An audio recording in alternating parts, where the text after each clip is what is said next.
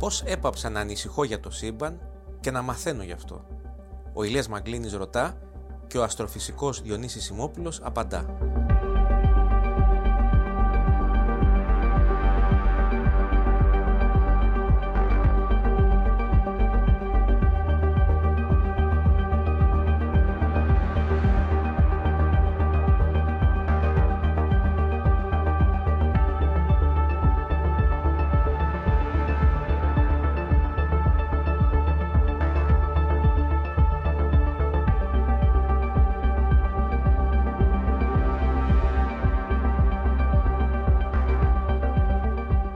Κύριε Σιμόπουλε, πάμε ολοταχώς να κάνουμε βάσεις στον Άρη; Ολοταχώς μπορεί να πηγαίνουμε. Το ερώτημα είναι θα το κατορθώσουμε; Και η απάντηση είναι μάλλον όχι.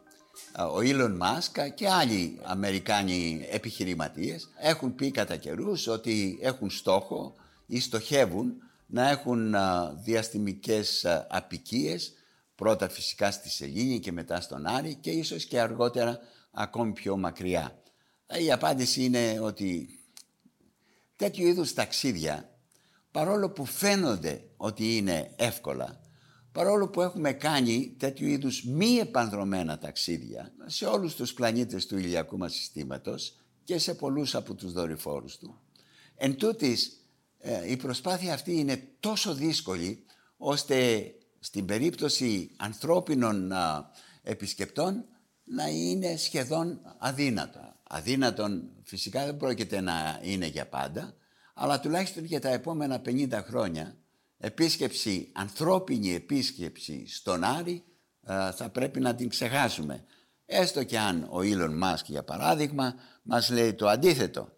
Ε, επισκέψεις ε, ή μάλλον επιστροφή του ανθρώπου ε, στη Σελήνη, ναι είναι κάτι το οποίο είναι εφικτό, είναι κάτι το οποίο θα γίνει στα επόμενα μερικά χρόνια ε, μέχρι το 2025, 2026 το πολύ θα έχουμε την επιστροφή του ανθρώπου στην ε, σελήνη.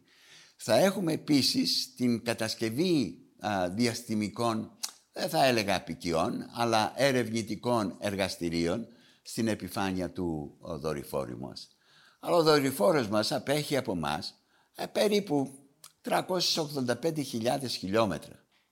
Όταν μιλάμε όμως για τον Άρη, η απόσταση από τη γη στον Άρη στην καλύτερη περίπτωση είναι περίπου 60 εκατομμύρια χιλιόμετρα. Πολλαπλάσια δηλαδή απόσταση από τη Σελήνη. Με αυτή λοιπόν την έννοια και επειδή ένα ταξίδι από τη γη στον Άρη δεν μπορεί να πάει κατευθείαν, η απόσταση, η τροχιά μάλλον που θα πρέπει να ακολουθήσει ένα διαστημόπιο είναι πολύ μεγαλύτερη. Δηλαδή υπολογίζουμε ότι μια τέτοια τροχιά θα χρειαστεί περίπου 500 εκατομμύρια χιλιόμετρα για να κάνει. Που σημαίνει ότι από την γη στη Σελήνη χρειαζόμαστε τρεις, τρεις ή μέρες. Δυστυχώς όμως από την γη στον Άρη θα χρειαστούμε έξι με οκτώ μήνες για να πάμε και άλλους τόσους φυσικά για να γυρίσουμε.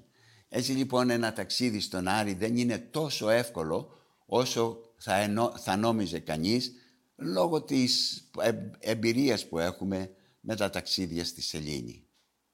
Ποιες νέες ανακαλύψεις αστρονομικές, επιστημονικές πιστεύετε ότι θα είναι εφικτές μέσα στον 21ο αιώνα ή ποιες θα θέλατε εσείς να δούμε; Ε, θα ήθελα να τις δω, αλλά δεν πρόκειται να τις δω.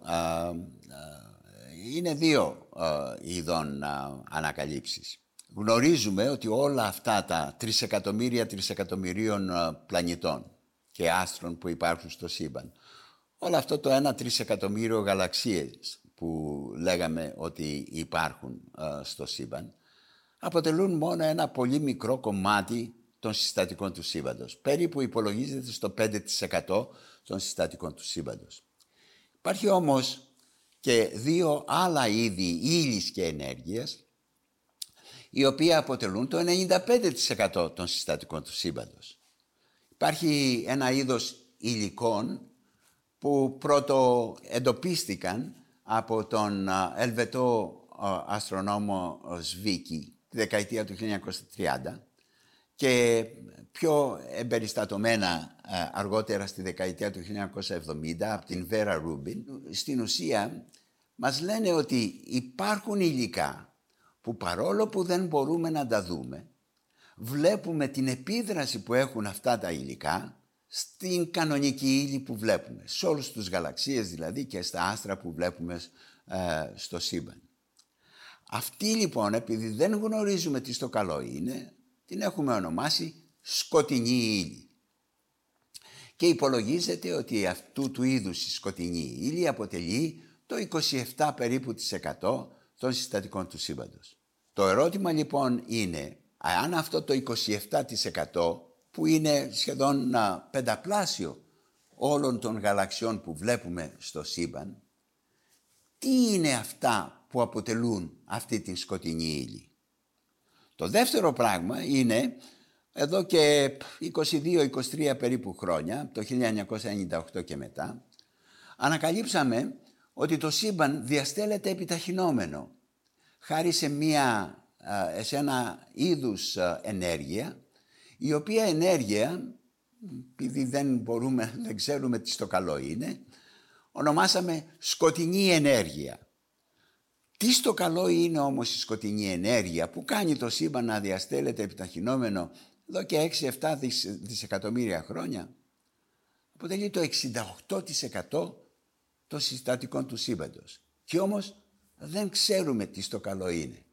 Ελπίζω λοιπόν ότι στις επόμενες μερικές δεκαετίες ίσως μπορέσουμε να εντοπίσουμε τι είδους είναι αυτά τα υλικά που ονομάζουμε σκοτεινή ύλη και τι είδους ενέργεια είναι αυτή που κάνει το σύμπαν να διαστέλλεται επιταχυνόμενο και φυσικά ονομάζουμε σκοτεινή ενέργεια. Αυτά τα δύο νομίζω αν μπορέσουμε να τα βρούμε θα ήταν ένα μεγάλο άλμα για την ανθρωπότητα.